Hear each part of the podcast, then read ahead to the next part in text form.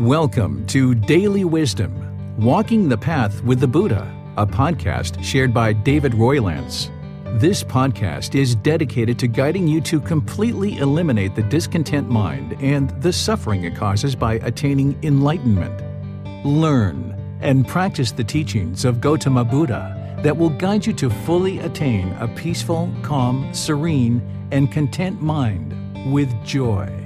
To support this podcast, visit patreon.com forward slash support Buddha or visit buddhadailywisdom.com where you will discover a full range of courses, retreats, and online learning resources to assist you on the path to enlightenment. Now, here's our teacher to share more.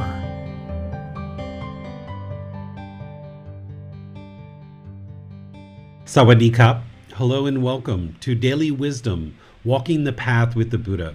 Today is chapter 14 in our group learning program. It's titled Cultivating Healthy Mental States Loving Kindness, Compassion, Sympathetic Joy, and Equanimity. This is one of the shortest chapters in the entire book, but that doesn't mean that it's not important. You actually wouldn't be able to attain enlightenment unless you understood these four healthy mental states what they are, how to cultivate them, and also what they remedy. Because essentially, what they are is additional tools that the Buddha is providing to help you transform the mind away from this unenlightened mental state to the enlightened mental state where it's peaceful, calm, serene, and content with joy these four healthy mental states are so important that it wasn't only Gautama Buddha who was actually teaching them during his lifetime. There were other people who were teaching them as well. And this is why we often refer to them as the Brahma Viharas, because even the Brahmin, the Brahmin priest who existed during the lifetime of the Buddha, they were actually teaching these as part of their teachings as well. And because the Buddha understood they were so important in order to cultivate a healthy mental state, he incorporated those into his entire path to enlightenment, where you move this mind from this unenlightened mental state to being peaceful, calm, serene, and content with joy permanently, where the mind no longer experiences any discontentedness. And cultivating these four healthy mental states are really important as part of that journey. So I'd like to welcome all of you to our class today that you've been interested to join us to learn and actively understand the Buddhist teachings, whether you're joining live or you're listening to this on the replay through either Facebook, YouTube, our podcast, or one of the other ways that we distribute content out into the world. So, thank you all for joining. Pleased to see that you guys have decided to continue forward into the new year with cultivating a healthy mind through learning and progressing on this path to enlightenment this class today is going to actually be just me talking a very short period of time. There's not a whole lot for me to actually discuss. It's really just explaining to you what the four healthy mental states are and what they actually transform and how to actually cultivate these healthy mental states in your own practice. Most of this class is going to be based on your questions. And if you'd like to talk about examples or you have certain situations in your life that you're curious about how to apply these different mental states into your practice, we can talk about all of those things because, as you know, if you've joined this program before, you can ask questions by putting those into Facebook, YouTube, or Zoom, and our moderators will see your questions in the comment section and be sure your questions get asked during the class or you can electronically raise your hand in Zoom and ask any questions or follow up questions directly. So let's go ahead and discuss these four healthy mental states. As I mentioned, they're oftentimes referred to as Brahma Viharas or the Brahma Viharas. Brahma or Brahmin, Brahmin were the priests during the lifetime of the Buddha. Brahma was the way that they referred to God during the lifetime of the Buddha. So, what Brahma Vihara means is the way to dwell with the God, with God. Is these are kind of the dwellings of being with God. Whether you have any belief in God or not isn't important. You don't have to have a belief in God, but that's where this name, the Brahma Viharas, comes from, is it's connected to the Brahmin priest, and the Brahmin priest were worshiping Brahma, which a lot of people today refer to either as God or Allah or other ways. And this word vihara is the dwellings, the dwellings of the God. So by learning and cultivating these healthy mental states, I'm not sure 100%, but I think what they were teaching within the Hindu tradition and the Brahmin priests were the more that you're cultivating these healthy mental states, you're dwelling more closely to God or Brahma. But the Buddha cast them in terms of what we need to be doing in order to be practicing to develop this healthy mental state. And by practicing these four healthy mental states, it improves our decision making. We make wiser decisions and we cultivate more healthy relationships, both personally and professionally, when we practice loving kindness, compassion, sympathetic joy, and equanimity. We have the healthy mental states that we need in order to cultivate many of the other factors on the path. So, starting with the first one, titled Loving Kindness. Loving kindness is something that we've talked about in this program before. It's active goodwill towards all beings without judgment, where you're not judging that I'm only going to have loving kindness for these beings and not these beings, but I'm going to have active goodwill, this genuine interest in seeing all beings be well no matter who they are, no matter what they've done, no matter what they're into, no matter what I feel that they've done to me or I've done to them. I'm just going to generally cultivate and permeate in the mind this active goodwill towards all beings without judgment, this genuine interest in seeing all beings be well. This is a remedy for the unwholesome quality of anger, hatred, ill will, and all the lesser versions of that, because there's lesser versions of this as well. We talk about the anger, hatred, ill will as part of the three poisons, the three unwholesome roots, the three fires, and other parts of the teachings. We talk about loving kindness and how loving kindness is meant to remedy anger, hatred, and ill will. But those are kind of on one side of the spectrum. They're pretty strong. But there's also this kind of irritation or this annoyance or this dislike that the mind sometimes has, and it can become hostile or harsh or ungentle during those times, and it can kind of lash out at people. And when we're lashing out at people, we're creating harshness in our relationships, and it makes it difficult for us to have our personal and professional relationships blossom.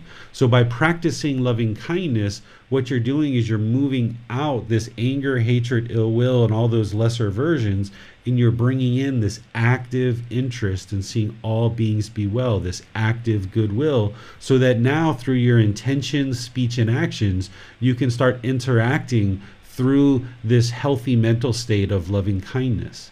The way that you cultivate this in the mind is through loving kindness meditation. This is something that I've taught in this program on Wednesdays that I did a four part series on it. And then we rotate every other Wednesday now where we do loving kindness meditation. But you can't just cultivate loving kindness in meditation and then it just shows up at other parts of your day automatically. It's not an autopilot. So you cultivate loving kindness in your meditation, but then you practice it in daily life through your intention, speech, and actions, being polite, kind, friendly, and respectful. Again, through your intention, speech, and actions. And this will help you to wear down and wear away even the most stubborn, most difficult, most harsh aspects of the mind where there's this harshness that comes out and maybe venting at others or rage or other aspects of where the mind kind of looks out in fear almost for enemies around us. Instead, we can just have this active goodwill, this genuine interest in all beings being well. There's no being in your life that you should not have loving kindness for. Even people in the past or even people currently that have done harmful things in your life it doesn't help you to hold on to any anger, hatred, or ill will. It doesn't mean you need to be best friends with those people. It doesn't mean you even need to interact with those people. It doesn't mean that you'll even ever see those people ever again. But in order to move out these unhealthy mental states of anger, hatred, ill will, and those lesser versions, you would like to move in this loving kindness and cultivate and permeate this loving kindness in the mind. The Buddha talked about loving kindness extensively at different parts of his teachings. At one point, he gives this very vivid depiction of what he means by loving kindness and what he means by practicing loving kindness and what he means by eradicating hatred in the mind. He talks about if some people were to saw you from limb to limb, you know, two people took a saw and they were sawing your wrist and your elbow and your shoulder and your hip and your knee and your ankle and all the different joints in the body. And if these people were sawing you from limb to limb to limb, essentially breaking up the body through this aggressive uh, mechanism of using a, a saw, the Buddha says if hatred arises in your mind during that experience, then you're not practicing his teachings. Not that any of us would probably be in that situation, or we don't look to be in that situation, but he uses this imagery to help you understand that even when people do the most horrible things to us, we should always have loving kindness for them. So if you can cultivate and permeate loving kindness in the mind to the point where if somebody was sawing you limb to limb to limb, you would understand that this is their lack of wisdom, their lack of moral conduct, their lack of mental discipline, and you can reside having loving kindness for them in that situation. Then, when somebody cuts you off in traffic, it's pretty easy to have loving kindness for that person or if somebody bumps into you when you're walking down the street or in a mall, it's pretty easy to have loving kindness for that person. Or if somebody talks harsh or aggressive to you or unkind in some way, it's pretty easy to have loving kindness for that person if you can cultivate in the mind to the point where these horrible acts are being done to this physical body and you can still have loving kindness and compassion for this being or these multiple beings and not have any anger, hatred, and ill will towards them. Just understand that it's a lack of their own wisdom, moral conduct, and mental discipline. A second Brahma Vihara that the Buddha talks about is compassion. This is concern for the misfortune of others. When people are having unfortunate circumstances, we should have concern for that, and it helps us to remedy any kind of indifference, worry, or anxiety. The Buddha talks about certain fortunate things that happen to us in our life and certain unfortunate or misfortunes that happen to us in our life. And he says, anything that you see somebody else experiencing in terms of good fortune or certain aspects of their life that appear to be going really wonderful, the Buddha says that at some point in this life or your previous lives, you've already experienced those wholesome things. You've already experienced that good fortune. And likewise, any misfortunes that you observe other people experiencing, he says either in this life or previous lives, you've experienced those same things. So if you can keep that in your mind, that any good, fortunate things or any misfortune that people are experiencing, you've experienced these same things. So even though now you might have a certain amount of resources for clothing, for shelter, for medical care, for food, and things like this. Those are things that you have right now, but the Buddha is saying either in this life or some previous lives, you didn't have that good fortune necessarily. You had misfortunes that you were maybe poor, or you were impoverished, or you were experiencing famine, or sickness, or illness. And likewise, if you see somebody that is very wealthy and well off, then the Buddha is saying at some other time in your previous lives, you've experienced these same things. And this can help us to cultivate this concern for the misfortune of others because even though now in this life you might be better off than some other people that you see, the reason why you're better off is that you were able to make decisions based on wisdom to improve your life, but there were also people along the way that were helping you and that were uh, reaching out a hand and ensuring that you had what you needed to make your progress forward. So, whether it was our mother, our father, our brother, our sister, our grandparents, there were other people along the way that helped us to accomplish the things that we accomplish.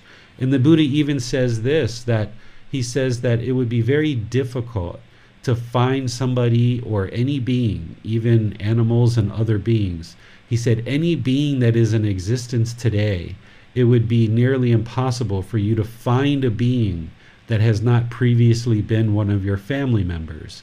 So essentially, anybody that you come in contact with, a human being, an animal, or even other beings as well, all of these beings have been our relatives at some point whether they were a mother, a father, brother, sister, our son, our daughter, or some other relative, when you see that snake, or you see that scorpion, or you see that cockroach, or that ant, these are all beings that have been your relatives at some other point.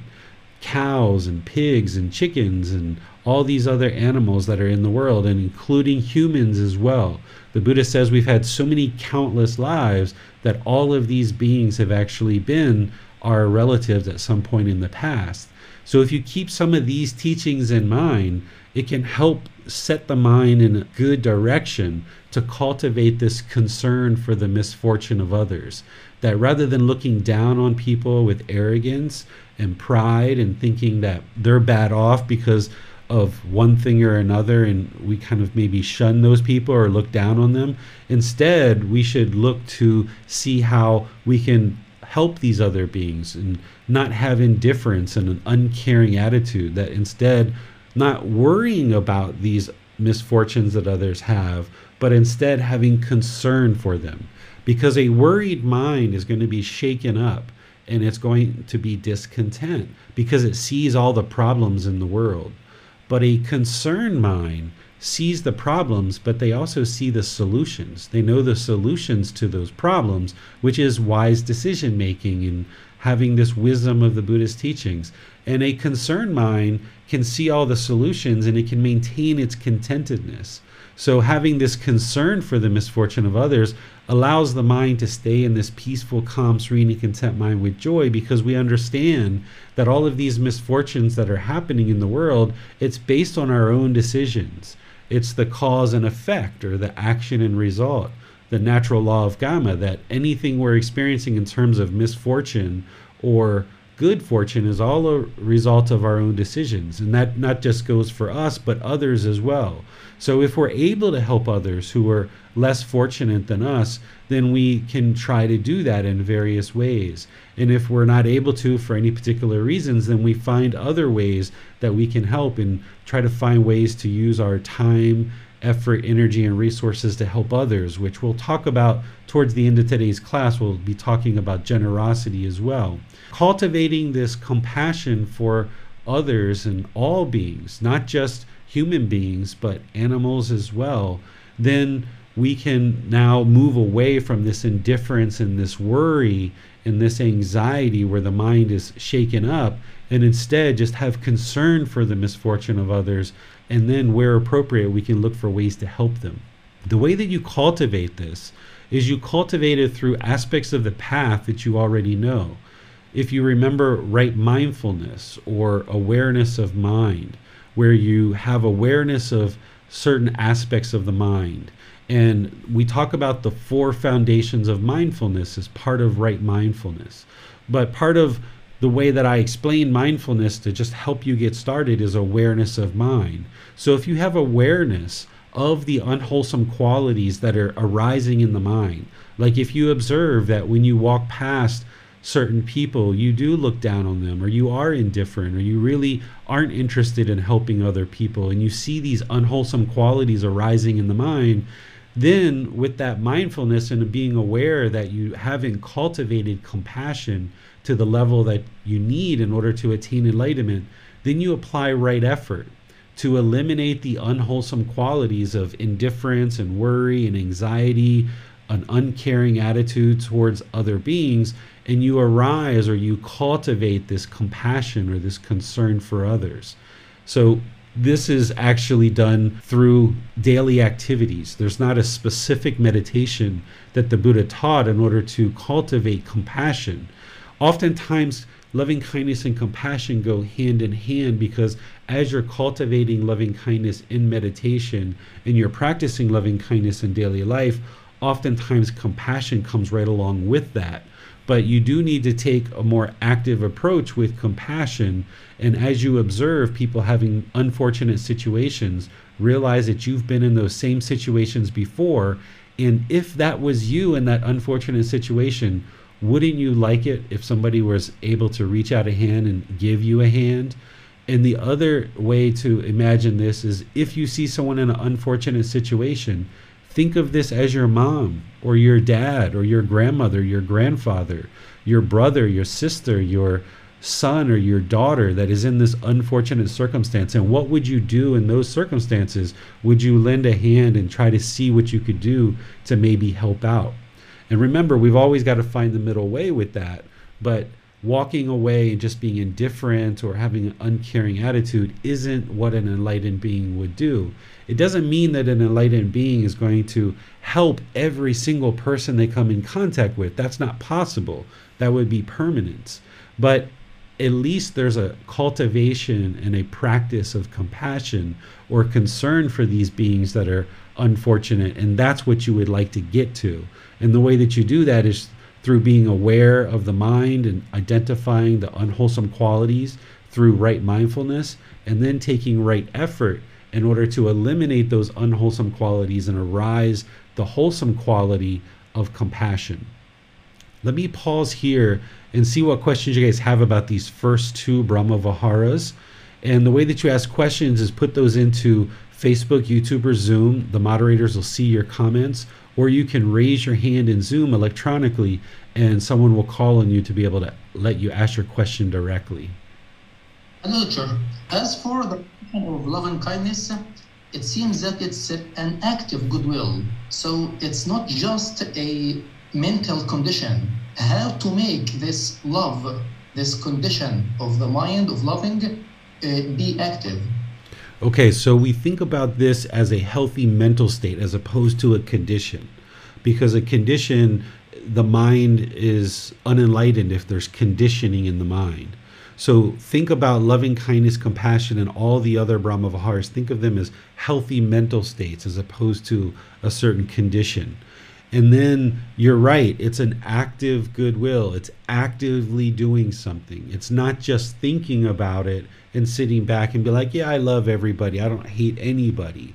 It's all about your actions, it's about your deeds, it's about the work that you do and applying effort and energy and being motivated to actually provide this active goodwill. And you can do that as simply through being polite, kind, friendly, and respectful through your intention, speech, and actions. That's the easiest way to explain it. There's lots of different examples that we could give, and you guys could maybe talk about some things that you've experienced in your life about how you've practiced loving kindness, or if you're curious if you are practicing loving kindness in that situation. But any time that you see the opposite of loving kindness, which is anger, hatred, ill will, and those lesser versions, where the mind is irritated or annoyed or having dislike and uh, you know kind of being disgruntled or harsh or maybe even aggressive at certain times when you see that arise in the mind then you know that those unwholesome qualities are still there and you haven't fully cultivated this loving kindness yet. And you need to do the work to actually cultivate it through your actions. It's not just through thinking about it it's through actively doing the work. As for compassion, how can one differentiate between practicing compassion and having craving to help all people? So, if you're able to observe that in certain situations you're able to help and you have the resources to help in terms of time, effort, energy, or resources, and you're able to help, then you help. And in certain situations where you're not able to and you observe that, then you know that in those situations you aren't able to help them and during that time, when you choose not to help somebody, the mind can still reside content. Whereas if you experience discontentedness because you weren't able to help someone, this means the mind has craving to help people. So, this is where you understand that there's no craving, desire, attachment that is beneficial or wholesome or that is going to lead to wholesome results. As long as there's craving, desire, attachment, that mental longing with a strong eagerness, even to help people. If you have this mental longing and strong eagerness to help people, it's going to lead to discontentedness at some time because the mind is longing for that clinging to it and holding on to it. And you're not going to be able to do that permanently. You're not going to be able to permanently help people in your life in terms of every single situation. You should be able to help people all throughout your life, but you're not going to be able to help people in every single situation.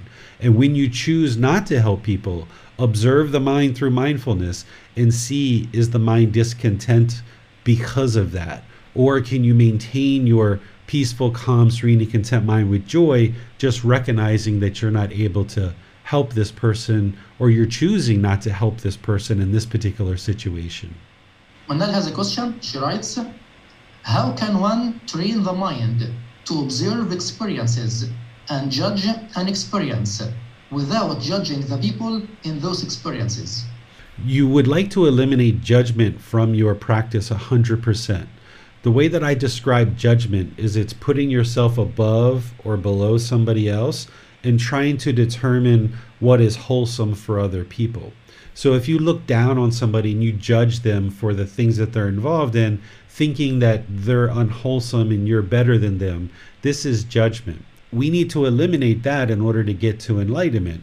What you need to cultivate in the mind is discernment or wise decision making, where you make wise decisions about the choices and decisions that you're making in life.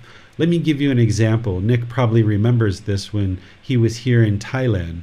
When Nick was here in Thailand, there was a situation where we were walking down the street and we saw three people that were obviously in need of food. Their ribs were sunken in, they were very dirty, they were sitting on the floor. They were most likely actively using drugs at different times in their life, and that's probably what was going on. And I happen to know one of the people pretty well, and usually when I'm around him, I smell a lot of alcohol. So I suspect that these people were using drugs and alcohol quite a bit. So in this situation, I don't judge them for using drugs and alcohol because at one time I used drugs and alcohol, not to the degree that they're involved in them, but I did used to use drugs and alcohol in this life and probably in prior lives as well. So rather than look down on them or judge them, uh, we chose to go get some supplies, some water and some food. Uh, I forget exactly what we got 100%, but we gave them some things that would help them along in their life to sustain their life in terms of food and water. And we didn't judge them and we didn't look down on them and we didn't look up to them. We just, okay, here's some beings that are in some need of help. We've got some time, we've got some money. Here's the stores right here. We can just walk about 20 or 30 meters and we'll be able to purchase some things and then bring it to them and let them benefit from the results of that. And in that situation, that was the right thing to do. But then, about a week or two later, we were walking at a temple and we were out on the outskirts of Chiang Mai. We were kind of in the foothills of the mountains at a forest temple. And we had entered into this temple environment, uh, kind of like a forest and a park. And a gentleman came up to us and he said, Can you guys give me some money in order to go to this other city, which is, you know, kind of like 30 minutes away from Chiang Mai? He said, All I need is 50 baht, which is about a dollar 75 cents. Nick and I could have very easily given him a dollar 75 cents, but in this situation, I had a feeling that this individual didn't truly need that 50 baht in order to travel. I didn't look down on him. I didn't think he was a bad person, but he was very cleanly dressed. He seemed to be waiting for us. He was very respectful. He wai'd to me. I'm sure he wai'd to Nick as well. And instead of just giving him the dollar seventy-five cents, which would have been easy for us to do, instead I asked him. I said, "Have you eaten today?" And he said, "Yes, I've already eaten." I said, "Oh well, if you're hungry, you're welcome to come along with us to go to lunch and you're welcome to join us and, and I'll take you out to lunch if you need some food. He's like, No, no, no, I've already had food. I would just like some money. And I was like, Okay, well, if you decide you would like some food, you know, just let us know. And he looked at me and he looked at Nick, and both of us decided not to give him this money because I know that he could very easily get a ride to this other city. It's so close and it's quite easy to get a ride to somewhere else. And we had just entered the temple and for somebody to immediately approach us and ask for money it's just not a normal thing that you would see And in that situation as well, I didn't look down on this person. I didn't judge them. I didn't think they were a bad person. Was even willing to invite them to come to lunch with us. But in terms of a wise decision, I felt like if I would have given this person money in that situation, it would just encourage people to be waiting at the front of the temple so that as soon as people come in, they're going to ask for money. As opposed to Nick and I just happened to be on our way down the street, observe these individuals that were needing food and water, and we chose on our own to make that offering to them, as opposed to this other individual who was asking for it and wanting it and wasn't interested in any kind of other item that we were willing to offer, but only wanted that 50 baht. And there was craving there, of course. So you have to look at each situation and make a wise decision. And each situation has so many different variables. It doesn't mean that every single person that's waiting at the temple, I would never give them money. And it also means that every single person who's in need of something that's sitting on the street and maybe has their ribs sunking in and is dirty in terms of their physical appearance doesn't mean I'm going to help or be able to help every single one of those types of individuals either. So you have this practice of practicing loving kindness and compassion in daily life in terms of these type of things but you realize that you're not going to be able to help in every single situation. And these are just situations where there's generosity as part of it too because it wasn't just loving kindness and compassion in these situations there was a practice of generosity so those things are kind of coming together here but loving kindness and compassion aren't necessarily always going to involve generosity loving kindness can just be that when you're walking down the street you see somebody and you smile and say hello and that can be loving kindness or like today when I went out to the market before I left, I asked my wife and our brother who's here, do you guys need anything from the market? They said, no, we don't need anything from the market. And I said, okay. And then on the way to the market and at the market, I still bought my wife a couple of pieces of fruit and I bought her brother a couple pieces of fruit. Even though they said they don't need anything, I still decided to buy them a few things while I was there in order to practice generosity, yes, but practicing loving kindness showing an interest and having this genuine interest in seeing them be well. And I'm doing this in order to cultivate in my own mind this loving kindness and cultivating in my own mind this generosity and this willingness to let go and not hold on to things so tightly. So you develop this practice where it just becomes part of who you are as an individual.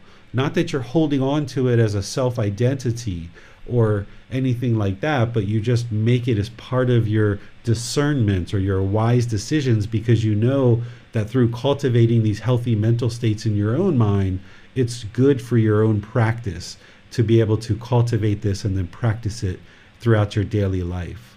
Well, it seems that uh, for many people, practicing love and kindness and compassion for people who are reacting or responding in a kind, respectful way is easy. But when it comes to people who are aggressive or speaking in a harsh way, would it be wise to also practice loving kindness towards them? Yes, you should practice loving kindness and compassion towards everyone. And loving kindness and compassion doesn't always mean you need to say something or necessarily do something overtly. Like what we've been talking about so far is yes, doing something actively. But in some situations, one of the most loving and kind things you can do is just remain quiet in a certain situation. So there's some situations that are going to be needing of you to have certain intentions, speech, and actions in order to practice loving kindness. And there's other situations where it might just make sense for you to just to remain quiet in a certain situation and say nothing at all. And that can be a practice of loving kindness as well. And this is where the Buddha doesn't give us an exact formula that says, if somebody does this, then you should do that. And if somebody does this, you should do that. Because this is like a decision tree and following rules. Instead, he's providing this guidance and helping you cultivate these qualities in the mind and then it's your free will choices that you make wise decisions based on what you feel is best in that given situation because there's so many variables involved there's the person or the people involved, there's you, there's the time of day, there's what you're doing in that particular day, there's the amount of resources that you have at any particular time in your life, there's certain activities that you're doing in a certain day that you need to attend to, but you need to find this middle where you're not just selfishly pursuing your own interest and you're unkind or impolite or disrespectful to people Instead, you're practicing this politeness, kindness, friendliness, and respect through your intention, speech, and actions, and you're making that part of what you do on a normal, regular, daily basis with everybody and anybody around you. And that doesn't necessarily always mean that you're going to have the time or the ability to make a generous offering. Like these examples that I've used so far are taking my time, effort, energy, and resources as well as practicing generosity. Generosity really helps to cultivate these mental states that we're talking about. And that's why, even though it's not part of the Brahma Viharas, I included generosity in this chapter and I included it in today's talk because generosity really helps to cultivate these two healthy mental states specifically really, really well in the mind. So, oftentimes, when we are practicing loving kindness and compassion, there's generosity that goes along with it, but there's not always generosity with loving kindness and compassion. It's not required necessarily. So, when people are harsh or aggressive or unkind to us, you need to even practice loving kindness and compassion in those situations as well. Because it can be really easy to practice loving kindness and compassion with someone who's practicing loving kindness and compassion with you. But the real challenge to your practice, where it's really going to test your mind and you will need to break through some walls and really step your practice up, is, is when somebody is impolite, unkind, unfriendly, and disrespectful to you. What do you do in that situation? Do you still have anger, hatred, and ill will that arises, or any kind of irritation, annoyance, or dislike? Or instead you arise this genuine interest in seeing this being or this collection of beings be well and ensuring that you practice this active goodwill towards them.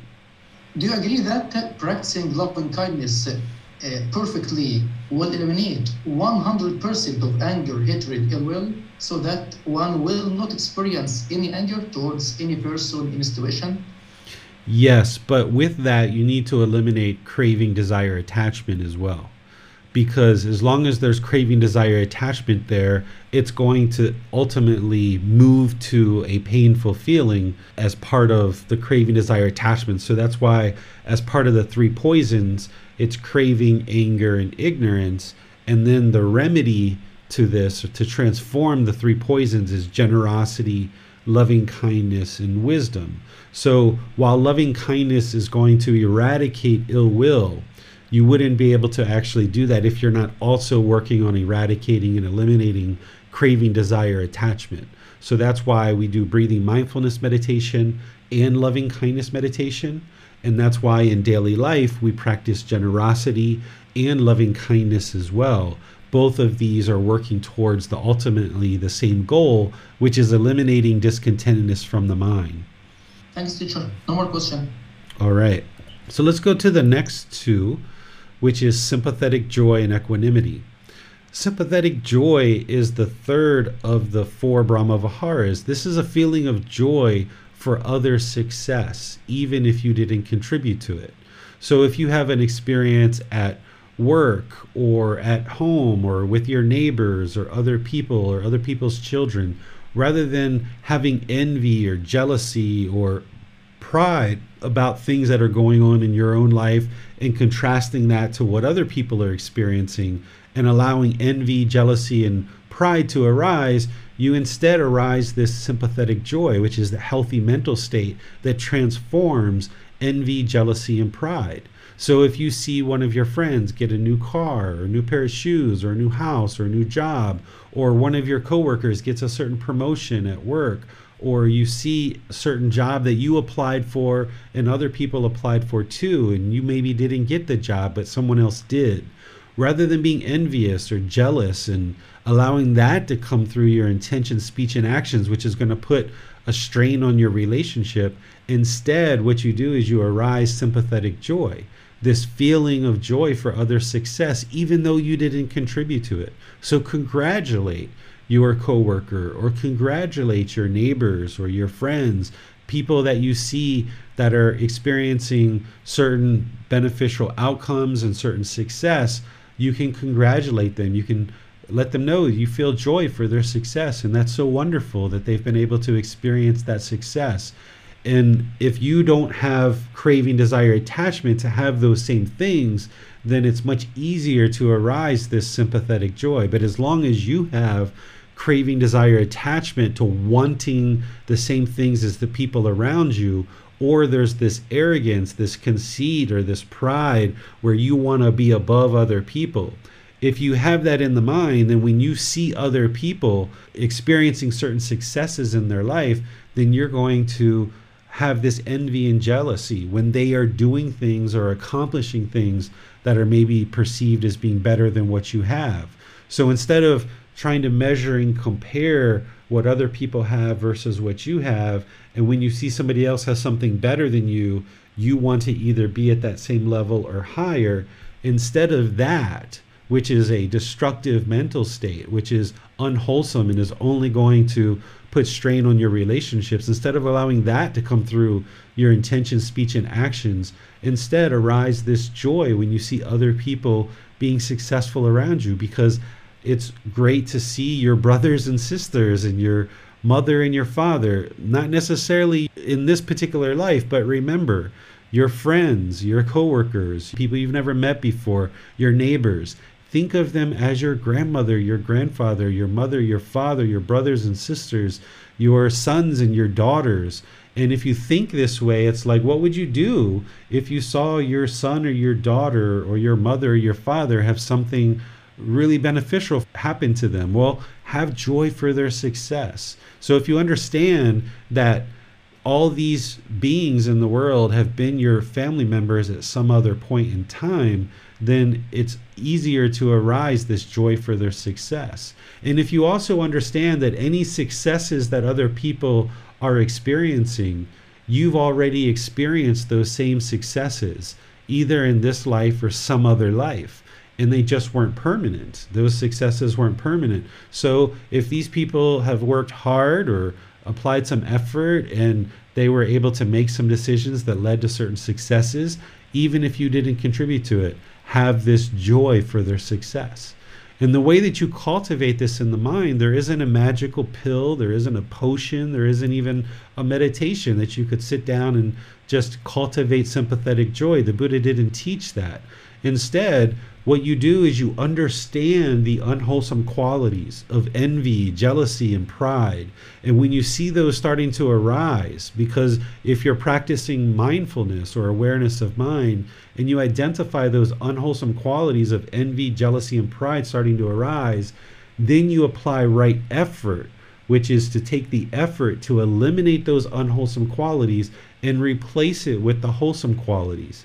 So in a situation where maybe a coworker comes to you or a neighbor comes to you and shares with you some of their success, and when you feel some envy or jealousy or some pride starting to arise where you want to be above them, instead cut that off, let it go, and even though you might not feel it 100%, even if you can put together a few words and say, Oh, I feel joy for your success, that's absolutely wonderful. It's wonderful to see that you've accomplished your goals, or it's wonderful to see that you've been able to realize the objectives and goals that you've set out for. I'm very pleased for you, right? Even though those same things aren't happening in your life, rather than allow the envy and jealousy to come into the mind and start to permeate and pollute the mind, where you see those unwholesome qualities starting to arise, you cut those off and let them go, and then bring in this sympathetic joy.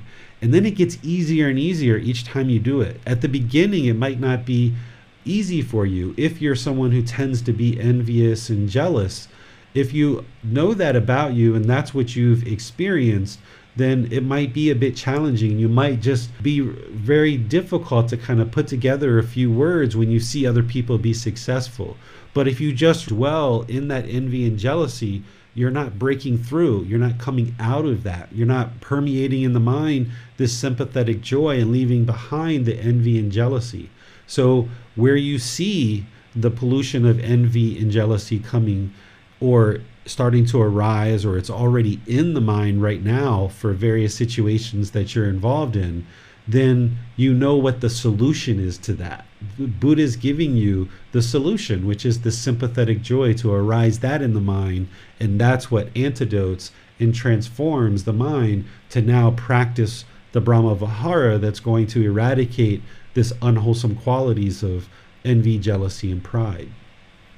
Equanimity has two different components to it. So I'm going to explain it in two different pieces.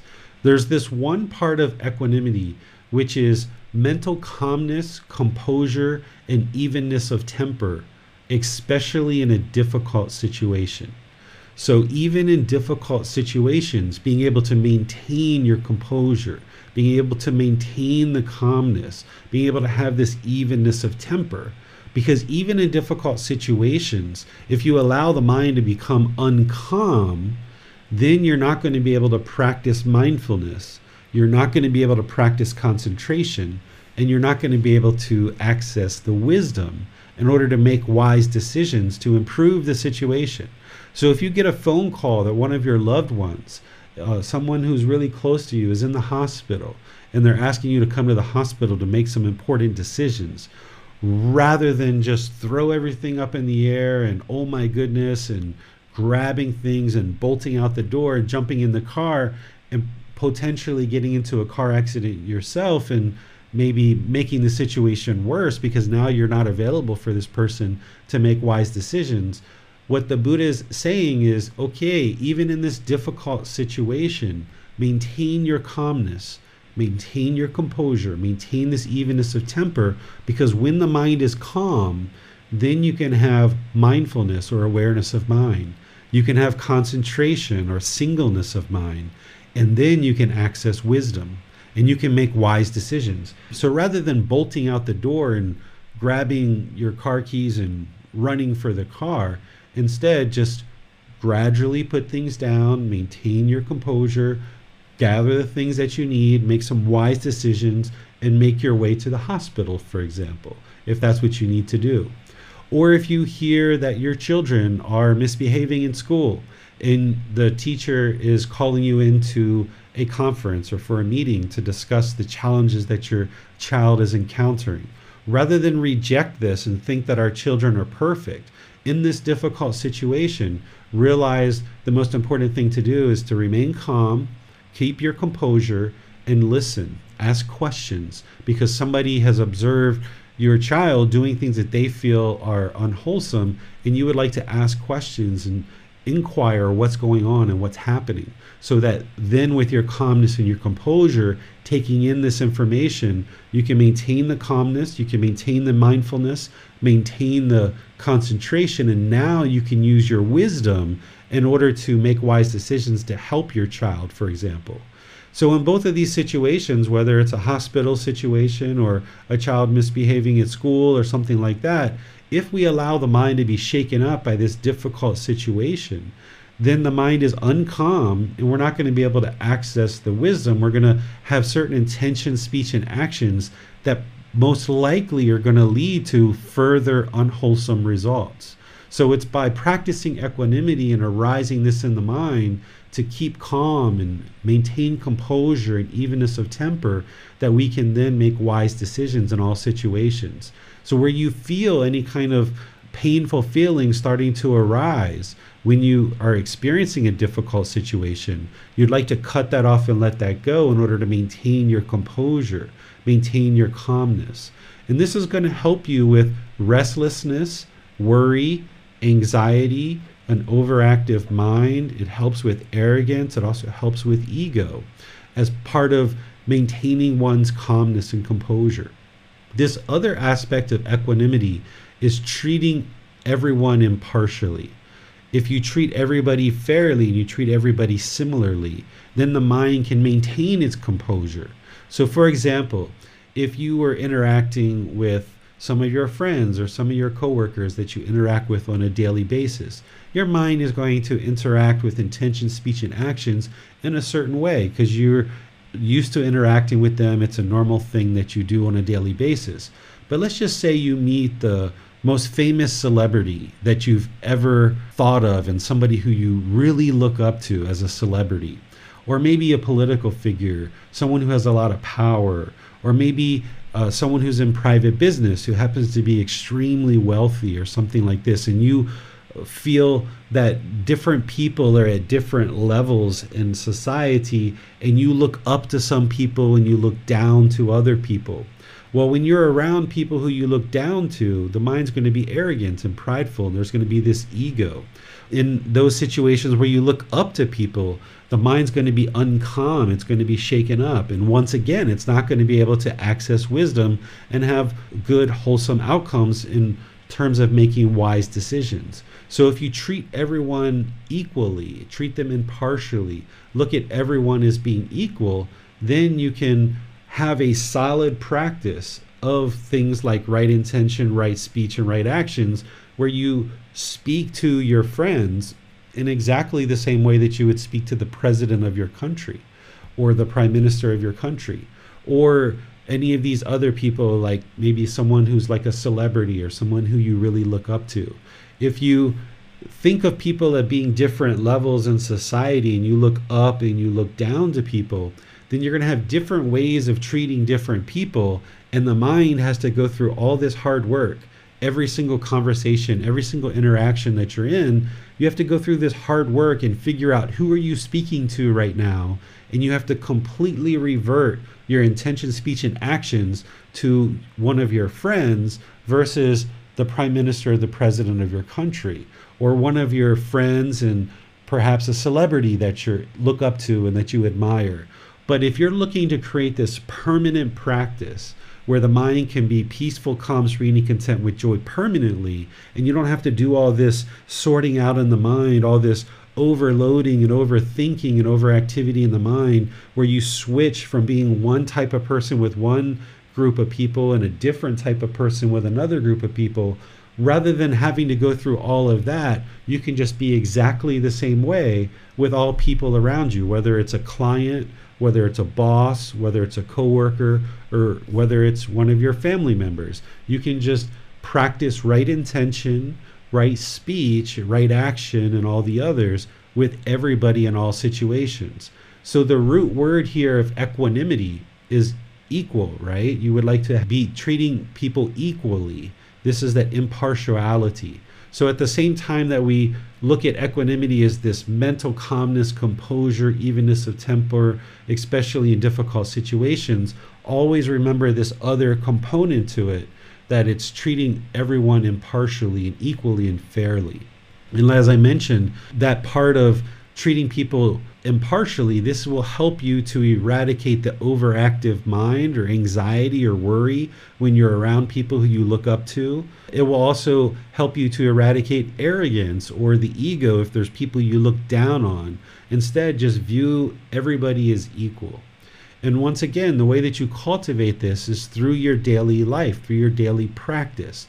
So that when you see restlessness, worry, anxiety, overactivity, or arrogance or ego coming into the mind based on the mind not being calm and composed, or based on not looking at everyone equally and impartially, then you arise this equanimity through practicing right effort, where you eliminate the restlessness, worry, anxiety, overactivity, arrogance, and ego through applying right effort to eliminate those unwholesome qualities and then arise the wholesome quality of equanimity.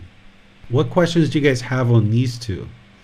Well, I'm wondering about the relation between equanimity and restlessness. Uh, as I understand, restlessness is that the mind is full of thoughts. So uh, I'm trying to figure out a problem, how to deal with it.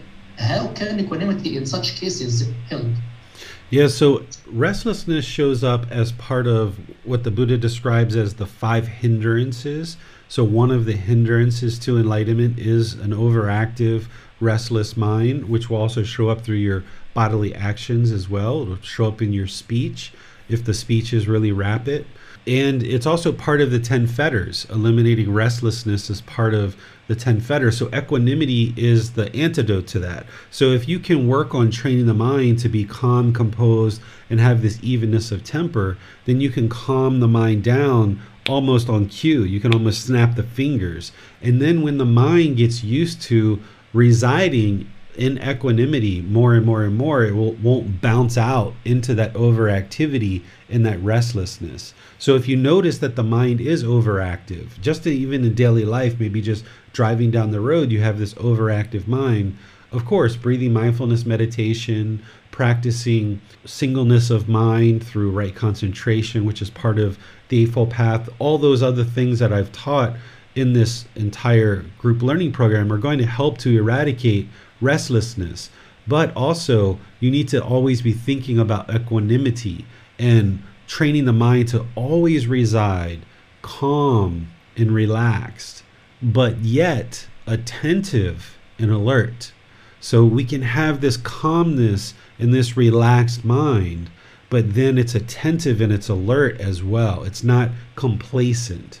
So by bringing equanimity into the mind, creating calmness in the mind, then not only will the mind be calm and not be overactive with all those restless thoughts, but you'll also see that your speech will probably slow down. You'll probably see that your bodily movements will slow down. You won't have these harsh, aggressive movements.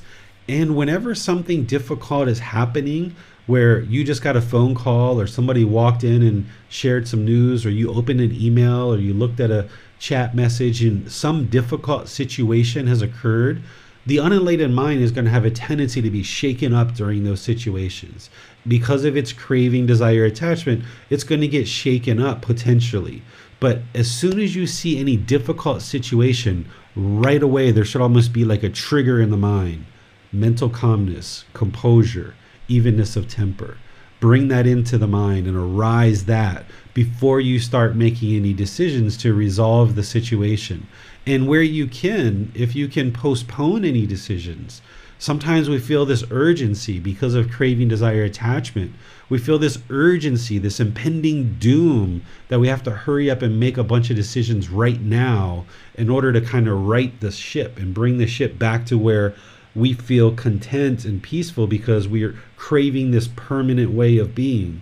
But if there are certain things that come to your awareness in certain difficult situations that don't require an immediate decision, there's no need to make an immediate decision right now. So this is one of the ways to cultivate equanimity is just to put that on pause, think through what it is that you've just learned about and then an hour or a day or a few days or a week from now when you're able to make decisions, make decisions on that particular situation even if somebody is pushing you and pushing you and pushing you to hurry up and make a bunch of decisions, you know if you make hurried decisions that aren't steeped in wisdom, they're not going to have wholesome outcomes. So rather than allow other people to push you to hurry up and make a decision that you know would be better to put on pause and wait until later so that you can arise this equanimity and maybe some of these other wholesome teachings that the Buddha taught, you should do that and that's going to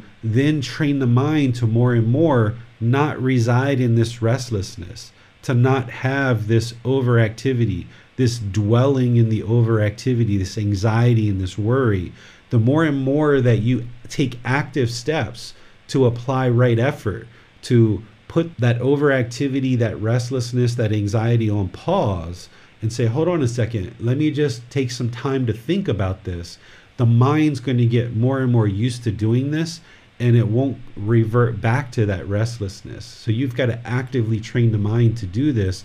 So where you see the mind being overactive, that's where you've got to apply the right effort to eliminate it and arise the equanimity and then it'll stay there and reside there more long term and eventually as the mind gets close to enlightenment the mind will always have equanimity. It will never have restlessness. But the only way that you can get to that is to have mindfulness, to be aware when the restlessness comes in, and then use right effort to cut that off and let it go and arise the equanimity. Nick has his hand raised. Let's go to him. Yes, teacher. Uh, in today's world, there's so many people that, uh, that have a restless mind or, or, or they're anxious. Now, do you, do you think uh, someone that's lacking equanimity, that uh, has a restless mind or anxious, they have trouble sleeping, do you think it would be a good idea for them to consider taking out substances like coffee or soda out of their diet? Like, does caffeine, is that a hindrance towards equanimity? Absolutely. That's why it's part of the five precepts on the fifth precept of eliminating substances that cause heedlessness. So if we're ingesting substances, you know, some of the harsh ones, of course, but even some of the other ones that are legal, like caffeine, it's going to create restlessness in the mind. It's going to create anxiety. It's going to speed up and create an overactive mind. So when you purge the caffeine out of your intake, then this will help to bring the mind to a more natural state where it can arise equanimity. As long as we're putting a substance like caffeine into the body, you're basically working against what you're trying to accomplish in terms of this path. You're trying to slow the mind down, you're trying to get to this mental state of equanimity and other wholesome mental states that are in the middle. And as long as there's that substance of caffeine in there, it's going to create an overactive mind. And even one glass of some of that can really produce an overactive mind. And you'll notice this the more and more that you purify the mind, the more that someone trains their mind, you will observe the effects of caffeine more readily. Where it does, like you said, hinder sleep, it hinders equanimity. And if you decide to eliminate caffeine, from your intake, you can observe it's just like a drug that you'll end up probably having headaches, you'll have shakes, you'll have other experiences where you'll observe that the mind is in the body is detoxing from this drug of caffeine. So even though certain things are legal in our environment like alcohol and other things like caffeine and others are legal, it's important for us to have the wisdom to know how to make wise decisions that by ingesting any kind of substances like this, it's only going to make it more difficult to purify the mind. And someone who's continuing to purify their mind and drink caffeine, they're going to notice the effects on the mind more and more because as the mind becomes more and more pure, it becomes more sensitive to things like caffeine. Follow up to that, teacher David. Uh, there's so many people, especially in America, that think uh, caffeine in the morning is a necessity to get going and to wake up. Um, how would you recommend someone uh, get gets rid of it out of their diet? Or there's people that um, just think, well, it's fine if I don't drink it past four o'clock, you know, then I can go to sleep and possibly. What would you just say to some someone like that, sir?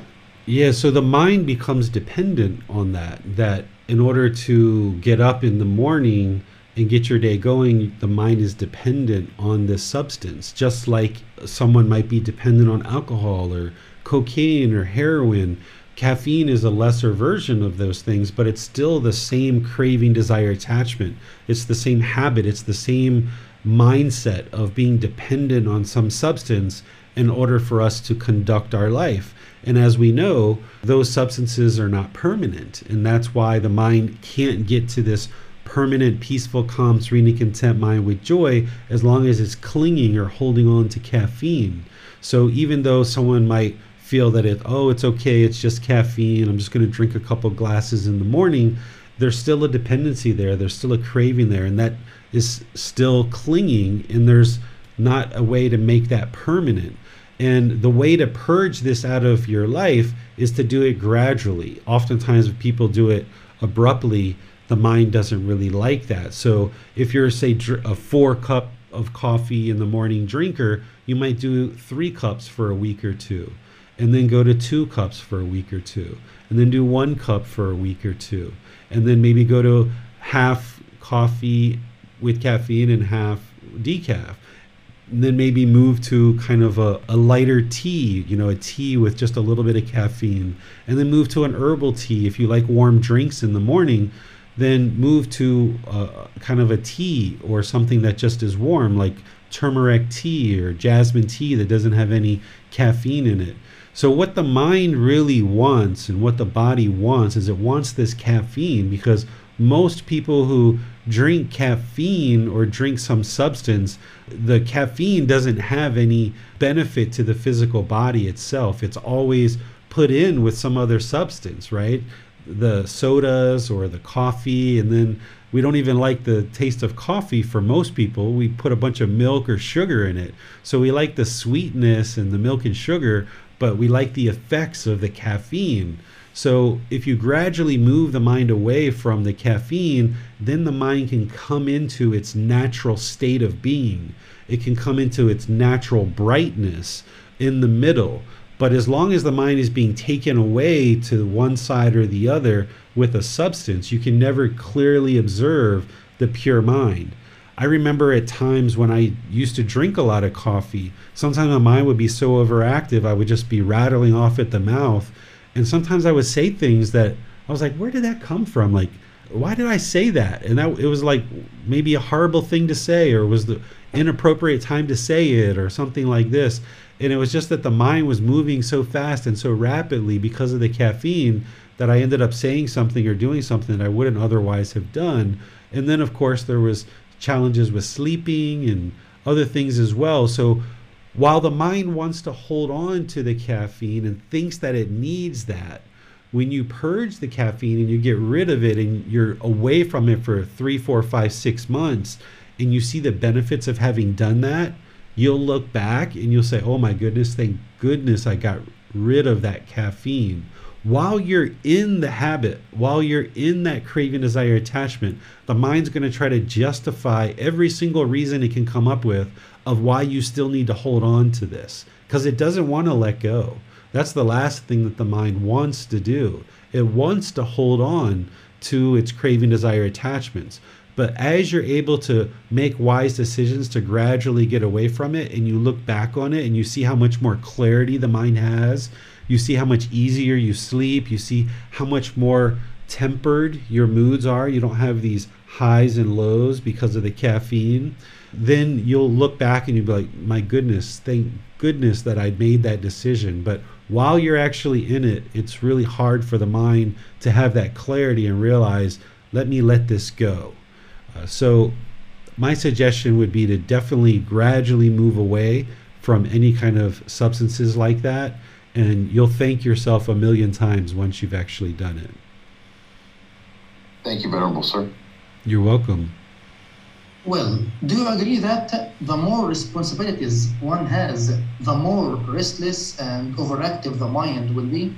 It all depends on how the person progresses in their life. You can have a million and one responsibilities, but you can handle those one at a time in a very deliberate way.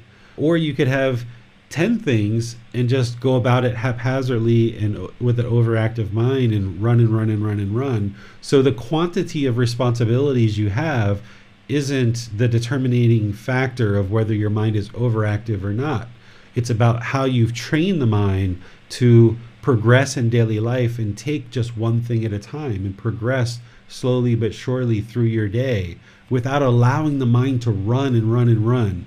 Instead of measuring and judging your own worth or your own productivity about the quantity of tasks and the quantity of responsibilities that you have in a given day. Instead, look at the quality and look at handling each individual task with good quality because you could plow through a hundred different things in one day but then tomorrow and the next day and the next day and the next day you're cleaning up all the problems that you created because you just plowed through those hundred things or perhaps, you know, you focus on five or 10 or 15 or whatever it is that you do in a given day.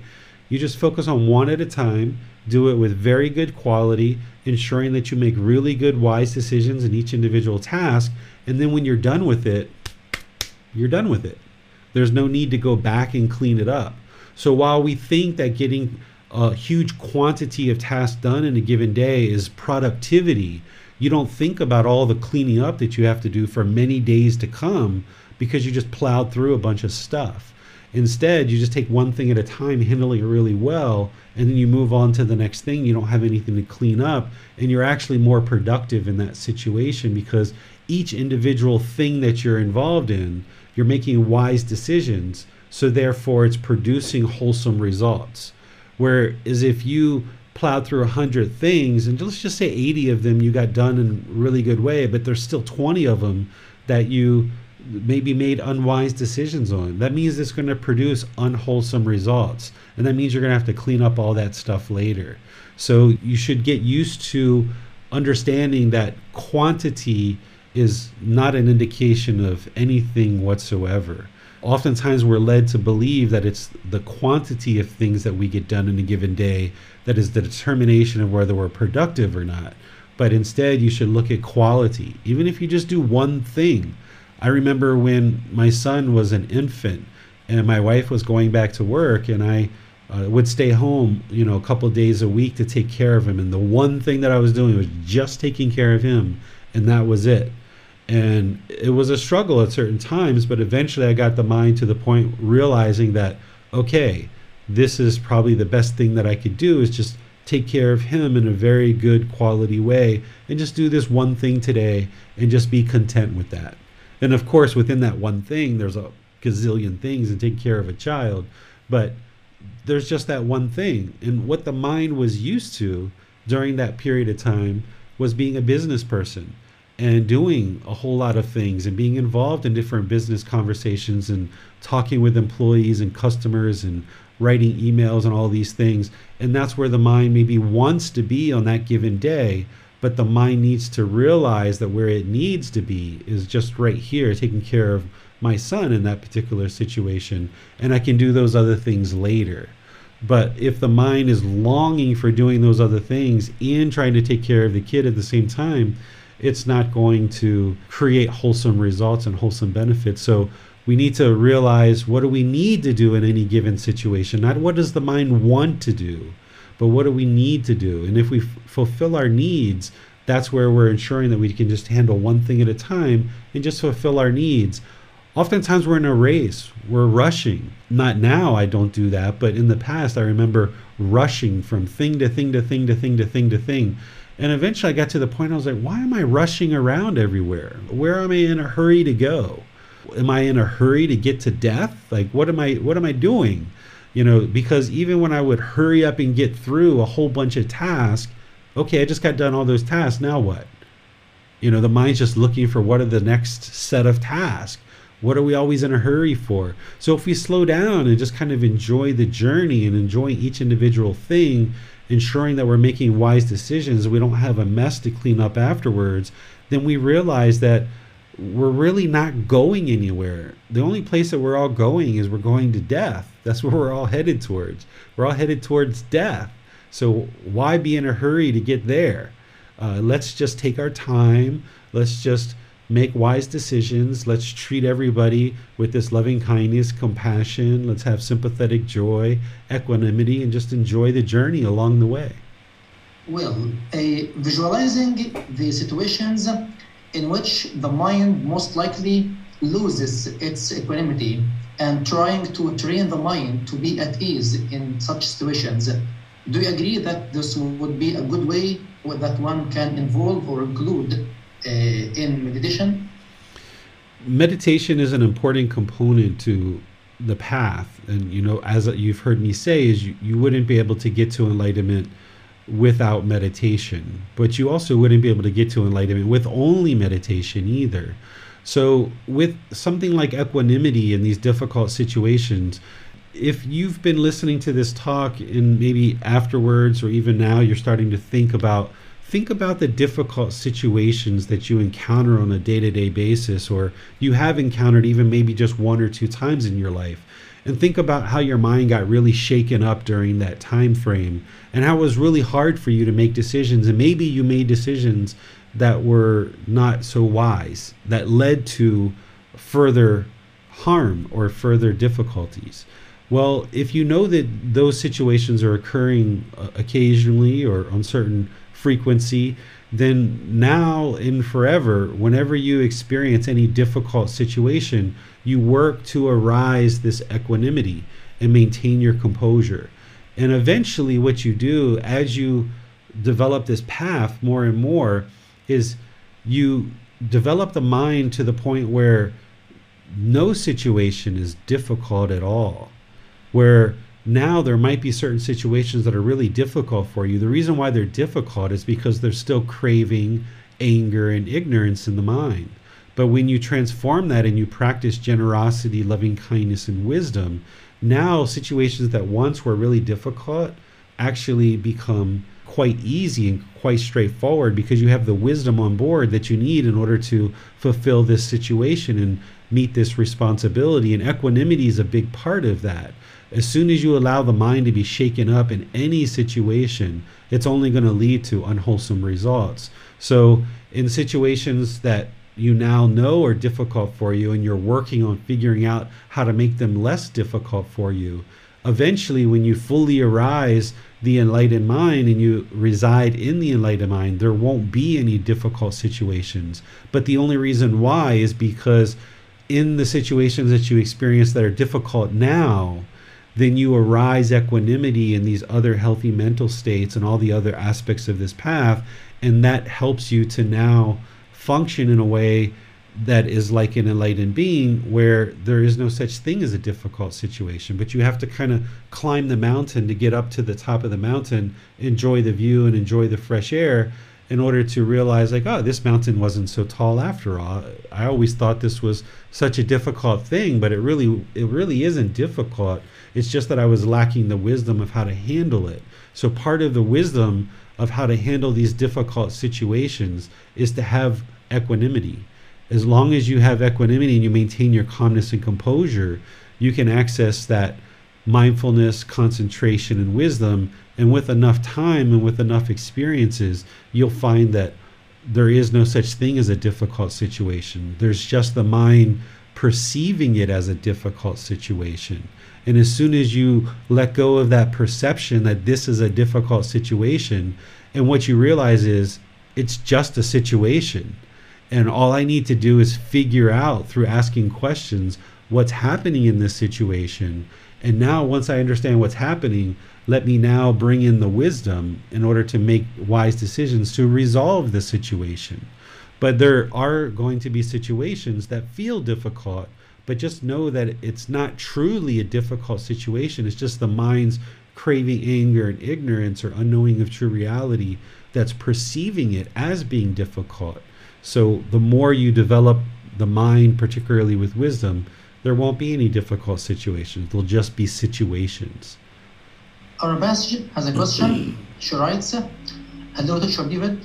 Please, please discuss how can we discover the sources of anxiety if we aren't sure what is triggering it.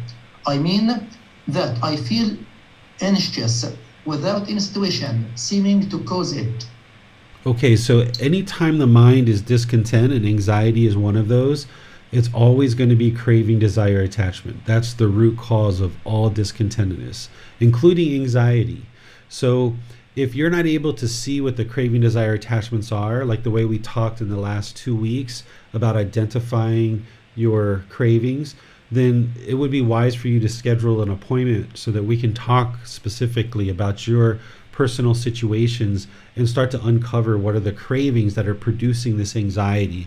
Because you won't be able to eliminate the anxiety until you eliminate the craving desire attachments that are causing it. So it's always always always craving desire attachment. That's the root cause. But the question becomes well which craving desire attachments which ones and once you uncover those by identifying them then you can actively work to resolve them once you eliminate those craving desire attachments, then the anxiety won't arise anymore. But of course, it takes time to do that. You're not going to be able to just click your fingers, eliminate the craving desire attachments, and resolve the anxiety. So, the first step, since you're not able to see it yourself, I feel would be to schedule an appointment so we can talk about it, and then I'll help you uncover those. And then gradually you can work at resolving those craving, desire, attachments, and you'll see your anxiety will diminish and eventually become non existent, where it'll be eliminated. On Facebook, Barik Shet writes, What about the rule of fasting in equanimity? Fasting isn't something that is required in order to attain enlightenment. The Buddha taught his ordained practitioners to eat just one time a day, but this was for specific reasons. He had very specific reasons of why he did this and why people practice that. An ordained lifestyle is very different than a householder lifestyle. We're involved in all kinds of activities. Like today, we took two trips to my wife's old office and she's moving out. She closed down her business two years ago with COVID, but we just haven't moved anything out yet. You know, there's all kinds of moving and lifting. And if you have children, there's all kinds of activities, there's work. Getting by on one meal a day for a household practitioner is nearly impossible. There's certain days where you could do that, but it's not required. The thing that the Buddha really taught in terms of food is moderation in eating that we shouldn't gorge ourselves with these big, huge meals and put this huge burden on the body to now digest all of that food at one time because there's certain craving, desire, attachment involved where the mind is longing to engross itself with all this central pleasure of food. So, limiting your food or fasting, completely eliminating food, isn't required. But what is required is to have moderation of eating so that you're not gorging and making the body overwork and you're also tempering your central desire, your craving, desire, attachment. And you're also, you know, paying close attention to how the mind relates to food, that it's not pursuing through central desire specific foods because of central desire. And then also that you train the mind to be comfortable that it's not going to be permanently comfortable, that the body itself can't be permanently comfortable. So that when we experience hunger pain, for example, realize that that's part of impermanence and that this physical body isn't me. So when I experience hunger, I don't think that I am hungry because there's no I here. I can't be hungry. This physical body needs food but I am not hungry. It's just that this physical body needs food. Because if I had the choice, I wouldn't eat at all because it just takes so much time and effort to actually eat. I would just rather not even eat.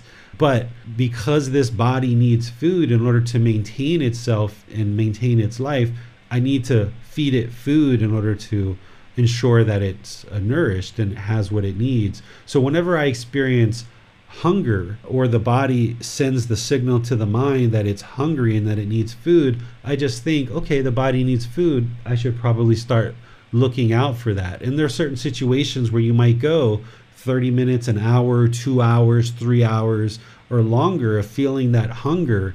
And during that time, you should maintain your contentedness, maintain the joy, maintain the peacefulness. Oftentimes, what we do is we use the hunger as an excuse to be grumpy and irritable. And then our intention, speech, and actions emanate with these feelings of grumpiness and irritability. And now we start causing harm in the world through our intention, speech, and actions. And we start interacting with people in hostile ways. So if we transform the mind and realize that we need to eat in moderation, and that the body is going to sometimes be hungry because it can't permanently be full. There's going to be situations where it is hungry. Then just recognize it as the body is hungry, but I am not hungry. This hunger pain that is being felt in the body is not me. It's not I. It doesn't belong to me. It's just the nature of being in this physical body that I need to feed it. And when the body is feeling that pain, the mind doesn't have to be grumpy or irritable as a result. And we don't have to have this intention, speech, and actions that are harsh and aggressive. We can maintain our peaceful, calm, serene, content mind with joy even when the body is experiencing pain. So when you think about these two things as being separate, as the physical body being one thing and the mind being something else, we don't need to allow the body and any pain that we're experiencing in the body to affect the mind. we can just observe and recognize that the body is in pain. And now let's practice equanimity, keeping the mind calm and composed and with the evenness of temper. And now let's make wise decisions with the mind in order to find food, to e- eliminate this physical pain that's occurring in the body. But if we allow that physical pain in the body to now arise painful feelings in the mind, now we've got physical pain and we've got mental pain as well. And now that's where we start doing unwholesome things through our intention, speech, and actions. So by not associating these physical pains as being I or mine or I am hungry, and instead just think of it as the body's hungry, let me start making some wise decisions to get some food so I can remedy that. Then you don't have to experience the mental pain. You can just keep it as a physical pain until you make wise decisions to remedy it with food. But I don't suggest anybody necessarily do fasting or eat once a day unless your lifestyle is such that that's something that you can do comfortably because our calorie requirements in the household life are Mm-hmm. much more than what an ordained practitioner is going to need. And even in the ordained life, a lot of the practitioners now are eating twice a day because they're observing that their body needs more energy than what perhaps was needed during the lifetime of the Buddha. There's some people who say that certain foods during the lifetime of the Buddha had a higher calorie content than what they do now. So the soil, the water, the air perhaps was a different quality during the Buddha's lifetime 2,500 years ago. So maybe a broccoli or a cauliflower or a carrot had a much higher caloric intake. So one meal a day might have been what was possible during that time and with a more subdued lifestyle of just essentially teaching and meditating. That's what ordained practitioners do. But now, even ordained practitioners today will oftentimes eat twice a day. And people sometimes attribute this to the food maybe not having as much energy in it.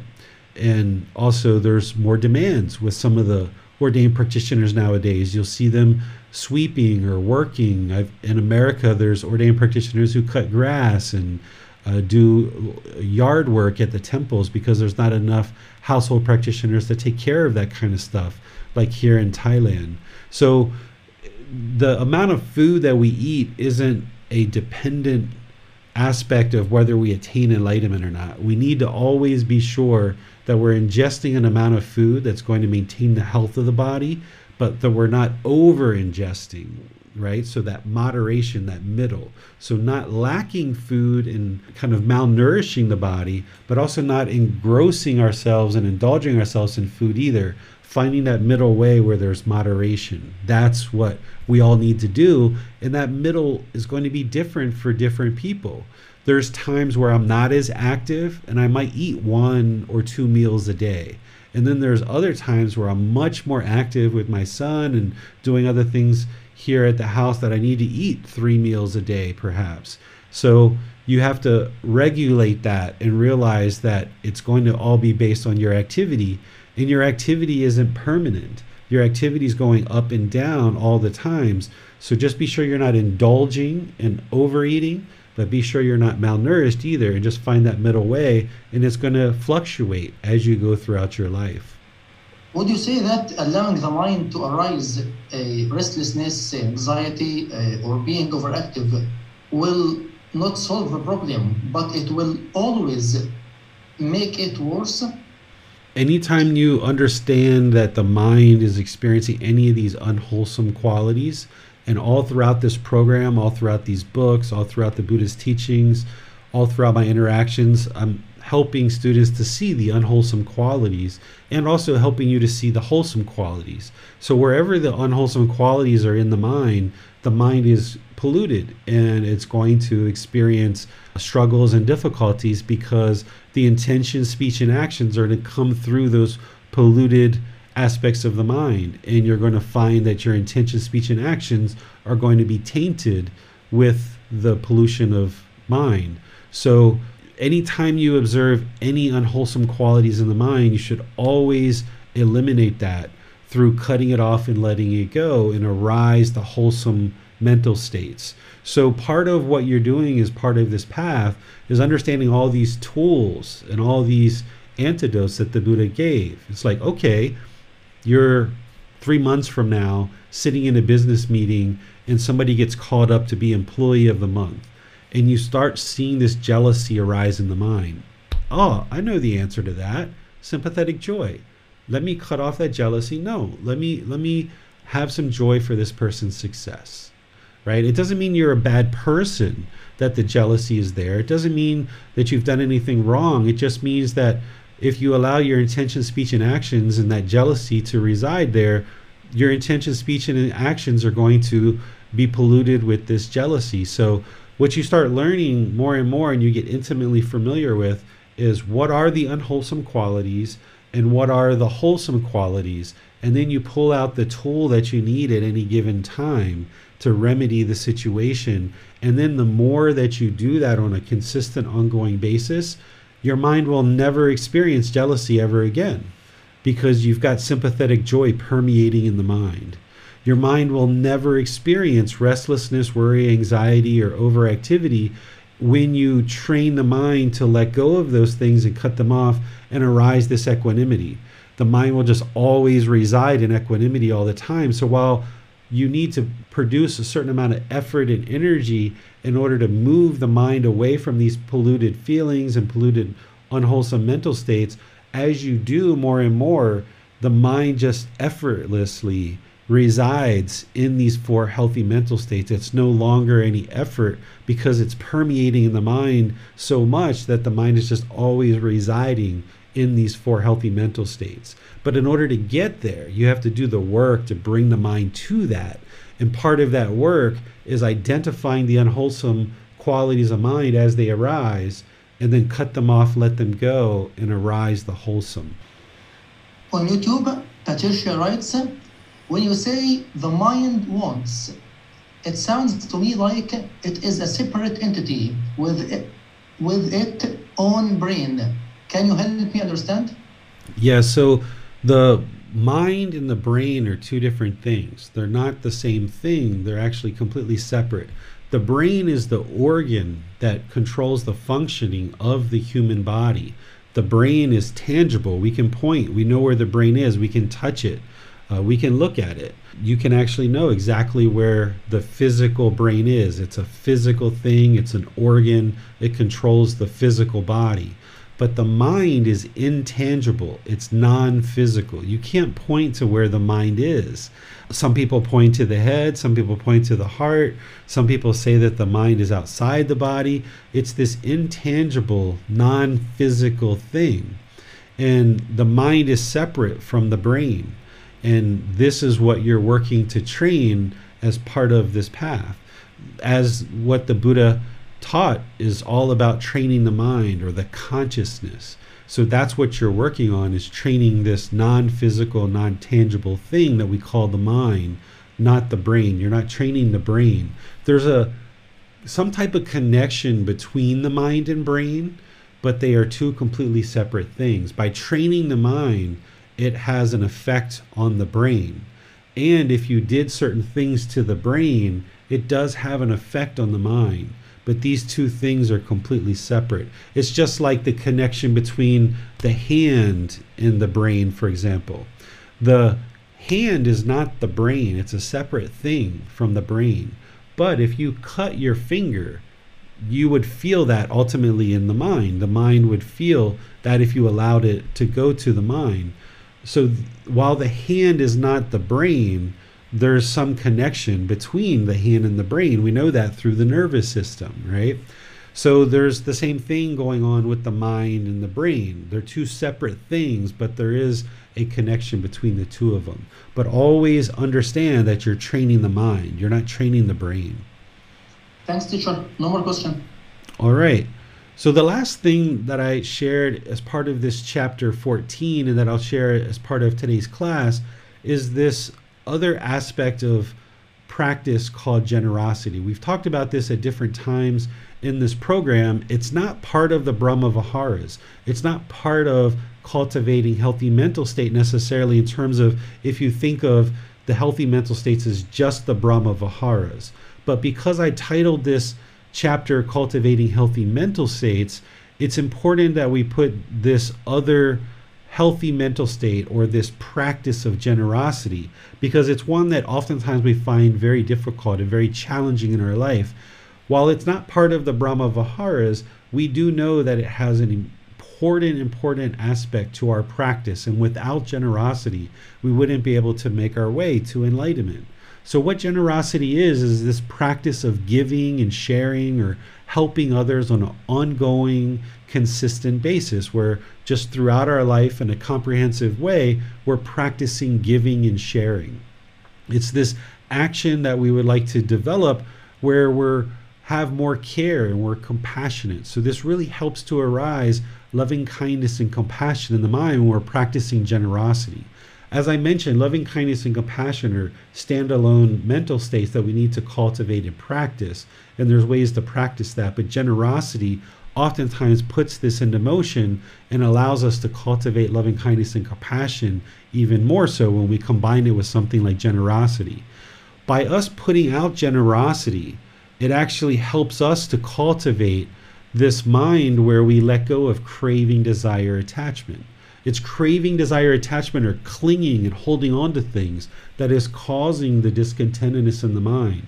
So, as long as we still selfishly hold on to our time, effort, energy, and resources, then we're holding on so tightly to these things that we're also holding on to other things in our life too. So, by practicing generosity, it trains the mind to let go of our time, effort, energy, and resources and find that middle way to be able to give and share with others and it allows us to eliminate selfishness. It allows us to eliminate selfish desires. And most importantly, it helps us to eliminate craving, desire, attachment, where the mind's holding on because this is what's causing all the discontentedness in our life. So, by training the mind to practice generosity on a consistent, ongoing basis with all people around us and finding that middle way of what's right for us, then we train the mind to let go. And then when you're practicing generosity, it's more likely to let go of that argument or that anger or that hostility because you're training the mind through generosity to let go of your time, effort, energy, and resources.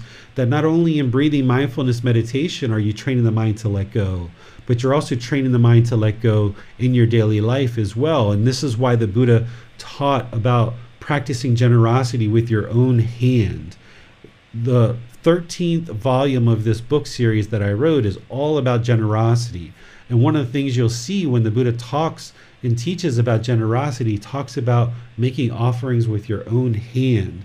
This is really revolutionary where you train the mind to give and share from your own hand. And you're able to cultivate this giving and sharing and generosity, but it also helps you to put into place loving kindness and compassion as well. So, where you observe selfishness or selfish desires where the mind wants to hold on to things, where you observe that with mindfulness, then once again apply right effort to eliminate that unwholesome quality of selfishness and share. And it can be something as simple as I've mentioned of sharing a bag of chips. You open up a bag of chips, there's people around you, and you share with them. And even if it comes back and there's only one chip left in the bag, okay, eat that one chip. And then if you need to go buy another bag of chips, go buy another bag of chips. But don't hold on. Same thing when you're walking down the street, share a smile, right? That's your time, your effort, and your energy, right? Just share a smile with people or something that doesn't cost you any money at all. If you're into donating blood, for example, you can go donate blood. And this doesn't cost you anything at all. It's just your time, effort, energy, but also the resource of this physical body. Not only does that help you to practice generosity, but it also helps you to practice non self and get to the point where you realize non self that this body doesn't belong to you, that I'm going to give up this substance, this liquid, this blood, for the benefit of others. And in order to practice pure generosity, there needs to be no expectation of anything in return. That you don't expect anything in return. And this is one of the reasons why donating blood, I think, is a really wonderful way to practice generosity because you don't even get to meet the people who you've actually helped save your their life. And with one pint of blood, you end up helping multiple people because they separate that blood sometimes into many different substances to help many different people. So this is something that you can be doing on a regular, ongoing basis, not just sharing your time, effort, and energy with your friends and family and people around you, or even people that you don't know, but you can make a regular habit of doing things like donating blood or donating other things like this. This can be really helpful and revolutionary to the mind that while you're there giving blood, that you just think of this body as not belonging to you and you're willing to give and share with others your resources, your time, your effort, and energy. The Buddha shares some words around this in his teachings. He shares lots of different words around giving and sharing, but I think these particular words from him are really impactful and really help you to see the importance of generosity. He says, Monks, if beings knew, as I know, the results of giving and sharing, they would not eat without having given, nor would the stain of selfishness obsess them and take root in their minds. Even if it were their last bite, their last mouthful, they would not eat without having shared it, if there were someone to share it with. But because beings do not know, as I know, the results of giving and sharing, they eat without having given and the stain of selfishness obsesses them and takes root in their minds. What the Buddha is talking about in terms of beings do not know as he knows the results of giving and sharing is that it's the average person might have been taught as a child to give and share, and that's what we're taught to do as children. But as we get older and we start accumulating assets, we start accumulating wealth, we start accumulating certain things, we accumulate, right? We accumulate, we hold on. But what we really need to get to in order to, to train the mind to let go is this giving and sharing. And that's what the Buddha is saying when he says, Beings do not know as I know the results of giving and sharing. He understands what enlightenment is. He understands the peaceful, calm, serene, content mind with joy, and that generosity is one of the main things that helps the mind to get to enlightenment. And because he knows the benefits of what enlightenment feels like, what the experience of the enlightened mind is, that's what he's saying that he knows the results of giving and sharing, but other beings don't. And that's why they continue to allow selfishness to obsess the mind. So, as you gradually decide to practice more generosity in whichever way you choose to do that, you'll see that the mind will start to let go. And you notice that the mind will be trained to eliminate this craving desire attachment moving closer to this enlightened mental state so that you will know what this enlightened mental state is like and you can let go of this stain of selfishness. So even if it's your last bite the buddha saying if there's someone to share it with share it so if you've ever eaten a bowl of ice cream or you've ever eaten anything and you know how good that last bite feels, that's that craving, desire, attachment. In certain situations where you feel that craving, you might be interested to just share with somebody else and allow the mind to let that go and not hold it so tightly. Or with certain uh, resources that you might have, look to share it. And this is going to be an important, healthy mental state for you to cultivate that's not part of the Brahma Viharas, but it surely is a major component of the path to enlightenment. And that's why there's a whole book dedicated to generosity. And the Buddha talks about generosity in multiple places. He even says that him becoming a Buddha and actually being able to attain enlightenment on his own without the help of any teachers is as a result of his generosity in this life and in all of his previous lives as well. He talks about the enormous amount of generosity that he had in all of his previous lives, as well as in this life itself, because think about being a member of a royal family and having all the riches and everything you could ever imagine, and stepping down from that at the age of 29, and then deciding at the age of 35 to devote the rest of his life to just helping people. That's all he did right? He didn't look to acquire wealth or money or assets. He just helped people for 45 years, just living with whatever food and donations that were given to him, whatever shelter was offered to him. He just lived this very basic existence because he was more interested in helping people. And he did that for 45 years. So the vast majority of his last life was all helping people. And that's a Buddha, even a actual Buddha, once someone has attained enlightenment, they will know that it's generosity that helped them to get there. And even once the mind is fully enlightened as a Buddha, they're still going to be practicing generosity because they know that's what led to the liberation of their mind. And they're going to continue to practice generosity even as an enlightened being. So, this is something that oftentimes comes hard for us when we get used to accumulating certain things.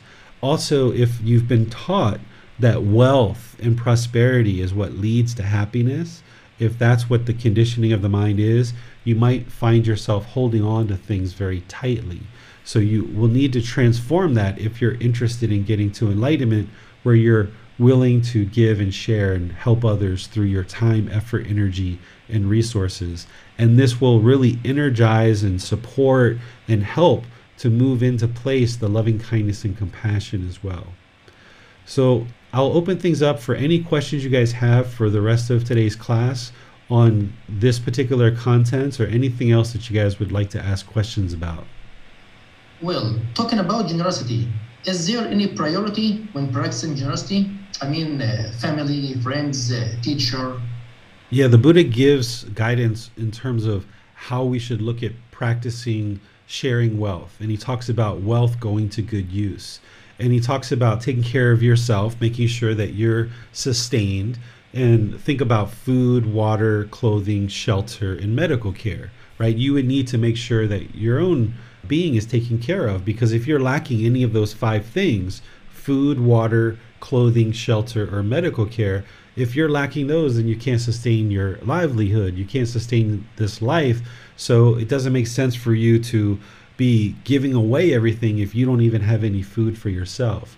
But given that you have food, water, clothing, shelter, and medical care, then he says the next group of people you should look at is your life partner and your children, and your workers, and people around you, like your employees and people that are helping you to sustain your life. So you look at those people next.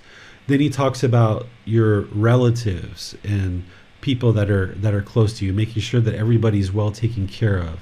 And then ultimately, after he goes through this whole list, he puts himself as last. And he says, okay, you know, once all these things are satisfied, then if you would like to make offerings to people who are sharing these teachings, then that would be the appropriate time.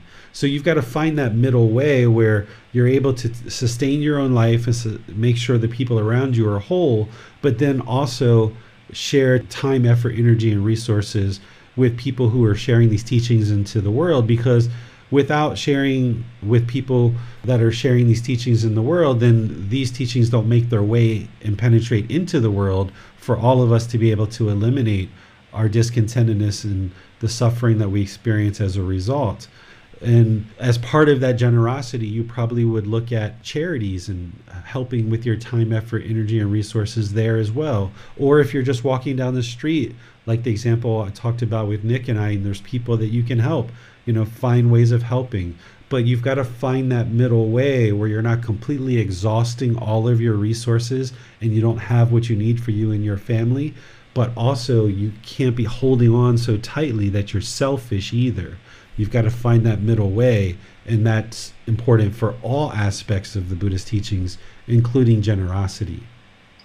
Is there any harm if one decides to not practice generosity for beggars and streets? Because mm, sometimes this will lead in will lead to increased numbers of beggars, but instead maybe uh, share the teachings with others, uh, practice generosity to those who are close to us. Yes, what you choose to give and share is your choice. All of this is all free will. Whether you even choose to practice generosity is your own choice, and how you choose to practice generosity. You might decide that people on the street in certain countries, depending on how it works, you might choose that uh, maybe people are scamming or it's hard to determine who really truly is in need, or as you said, by maybe practicing generosity with these people it creates more of a dependency on you in order to fulfill their needs and they don't take the action that they need in order to improve their life. So maybe you support situations where people are in training or people are actively working to improve their life or like you said maybe supporting the teachings by providing these people with resources to learn the teachings and stuff. That's where it comes down to your own independent decisions. For me i tend to support all of you, right? I support all of everybody that is interested to learn and practice these teachings. I dedicate time, effort, energy, and resources to sharing these teachings in as many ways as possible. I also support orphanages and help orphanages where I can, taking them food and things like that. I also help occasionally when I'm out and about if there's people on the streets that need help every once in a while if I see somebody, not everybody, but every once in a while. Here in Thailand, there's this massive network of temples where people can just walk into a temple and get food and water and clothing and shelter. So you don't really see people on the streets much in Thailand looking for, for money or food because there's this huge support system, not just the temples, but families help each other to do that kind of thing too. So it's very rare that I'll see somebody on the street and in certain situations I will help them. But it's not money that I give people. I always give them food or water or something like that because I know that in some situations they might be using drugs and I'm not interested in seeing the money go to that. So I'll take the time to provide resources. But that's very minimal compared to all the other things that I do. The vast majority of the giving and sharing that I do is around these teachings and dedicating my time, effort, energy, and resources to writing books, giving them away for free, offering these classes for free, having personal guidance, and just giving as much of this as I can because I know this is the solution to all the problems and difficulties that we encounter in the world. So that's what I choose to do with my time. But everybody's different. Not everybody's going to do the same thing that I do. So we've all got to find what we feel is best and what we feel is the way that we can support. Is there a way? Is there a way for a student to repay his teacher for his generosity? I don't think of it as repaying somebody. Like if somebody donated, make a donation from me, I think of it as a exchange of energy. That of course, for me, I have no expectation of any donations that somebody would share with me in terms of their time, effort, energy, or resources. But when people do, I'm always very appreciative and have a lot of gratitude that people do choose to practice generosity with me. But it's not a requirement or a prerequisite for my help. I'm willing to help and provide support to everybody and anybody. And then where people are making an offering to me, what they're actually doing is they're supporting other people to learn these teachings. So it's not giving money to me or giving an offering to me, it's actually making an offering to the community that by helping me to purchase a little bit of food or a little bit of water, or a little bit of clothing or a little bit of medical care or whatever, I also use the donations to support books and classes and things like this and other things that I do, so paying for things like Zoom and lights and microphones and computers and things that I need in order to host these classes. So any donations that are coming into me, there's very little amount of it that I use for sustaining of my life because my wife still works and she actually buys me a lot of food. I use very little of it to sustain my life and what I use it for is I use it to go directly back into sharing these teachings through purchasing things like Zoom and all the other resources that I need in order to share these teachings. So people before you have already made donations to allow these teachings to get to this point to reach you. And now your donations are helping the people behind you to be able to get access to these teachings. So that's what your generosity is going towards. It's not going to support me necessarily. It's going to help and support our community so that more and more people can come into this community and learn and practice these teachings. But of course, there is a certain amount that I'm using in order to pay for for food. But luckily here in Thailand things are very inexpensive, so I can live with very little money in order to support myself and then use the other resources to be able to allow the teachings to continue and be offered more and more prevalently in our community and find more and more ways to be able to offer them in our community. Many thanks for all what you do, teacher. Yeah, you're welcome. Very pleased to, to help everybody. Well, on YouTube, Patricia writes, I do not understand how the mind can want something. So the wanting is the craving, desire, attachment. This is the mental longing with a strong eagerness. This is how the mind has certain expectations or longing and this is what the unenlightened mind does is it thinks that by acquiring something specific that it's going to experience these pleasant feelings and by longing for this and actually acquiring it you get these pleasant feelings of happiness excitement or elation and as soon as the mind experiences those it feels so great and it kind of reinforces falsely to the mind that you are on a worthwhile pursuit. That by chasing your wants and the objects of your affections, you got these pleasant feelings as a result. But the mind doesn't realize that those pleasant feelings are temporary and they fade away. Or the mind doesn't realize that sometimes you can't get the objects of your affection and it actually experiences these painful feelings like sadness, anger, frustration, or guilt, or shame, or fear. So the, the real problem is that the mind is chasing after the objects of its affection, wanting these pleasant feelings. And for some situations, when it gets those pleasant feelings, it falsely reinforces that this was a worthwhile pursuit. But the mind doesn't realize three days later, or a week later, or however long later, gosh, I'm feeling miserable right now. Why is that? Why do I feel so miserable? you don't connect the dots that it was actually you chasing after the pleasant feelings a week ago or a month ago that actually led to these painful feelings. And that's where the mind is in this delusion or this confusion or this ignorance, this unknowing of true reality. When you connect the dots and you realize that the wanting and the longing for these pleasant feelings and chasing after the objects of your affection is the actual real problem, then you can train the mind to cut that off and no longer do that and no longer base its inner feelings on this condition of something that it's chasing after. And not only do you eradicate those temporary, dissatisfying, conditioned, pleasant feelings, but you also eradicate these painful feelings and these neither painful nor pleasant.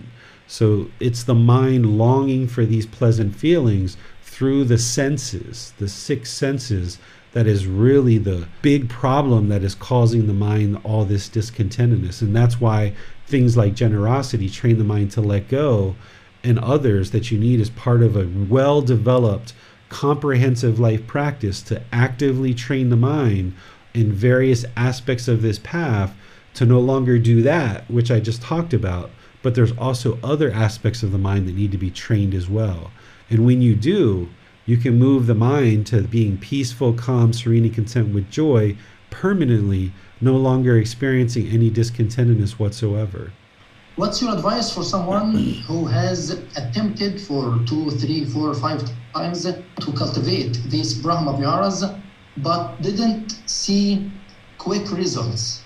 The problem is that the mind wants quick results. That's that craving, desire, attachment. The mind always wants what it doesn't have it's always chasing the objects of its affection. So even when it learns about enlightenment or these Brahma Viharas, if the mind develops craving around it and chases after it and wants it quickly, then it's not going to actually acquire it. It's not going to actually cultivate it in the mind. So you've got to understand that it's a gradual progression. So there's this gradual training of gradually moving the mind to these Brahma Viharas into enlightenment. There's this gradual practice that you incorporate and then you experience this gradual progression. There's nothing about enlightenment that's quick. This is one of the biggest myths in the buddhist community that the buddha sat under the tree and meditated and instantly attained enlightenment this is the biggest myth ever because if you look at the words of the buddha he says that it's gradual training gradual practice and gradual progress and anybody who's experienced enlightenment knows that because everything you've ever done in your life has been gradual. How long did it take you to learn how to read and write? how many years? You're probably still misspelling words at whatever age you are now.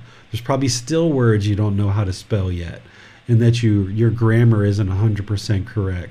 So we're gradually learning all the time. So this progression to these four Brahma Viharas and practicing generosity as well as enlightenment itself, it's a gradual progression. So while we understand it's gradual, we're also not interested in allowing the mind to be complacent either. So rather than allow the mind to be complacent, we practice this enlightenment factor of energy where the mind is enthusiastic and motivated to actually move forward and actually apply effort and energy towards developing these healthy mental states and actually attaining enlightenment. But it's not also craving it so much that it wants it so bad. So not craving it and holding on to it wanting these things so bad but also not being complacent either and finding that middle. That's where you can experience the gradual training gradual practice and gradual progress well, on Facebook, a uh, writes, can you practice fully the teachings even as a householder up to which stage of enlightenment? As a household practitioner, you can practice all the teachings and attain enlightenment as an arahant. There's no reason why a household practitioner wouldn't be able to attain enlightenment. This is another big myth in the Buddhist communities. Some people believe that a household practitioner can attain enlightenment, that you have to be ordained in order to attain enlightenment. But this is actually untrue. Even during the lifetime of the Buddha, and even now, there's household practitioners who are enlightened based on their work. There's two different lifestyles, ordained and household practitioners. And these lifestyles have different choices. There's different pros and cons to each one of these two lifestyles but training of the mind and eradicating the pollution of mind, you can accomplish enlightenment as an ordained practitioner or a household practitioner. Thanks a lot, teacher. These are all the questions we have for today. All right. Well, I'd like to thank all of you for joining today's class, and I'd like to say, may you all have a very wonderful new year and embark on this new year with a renewed sense of uh, encouragement and motivation to learn and practice towards the attainment of enlightenment.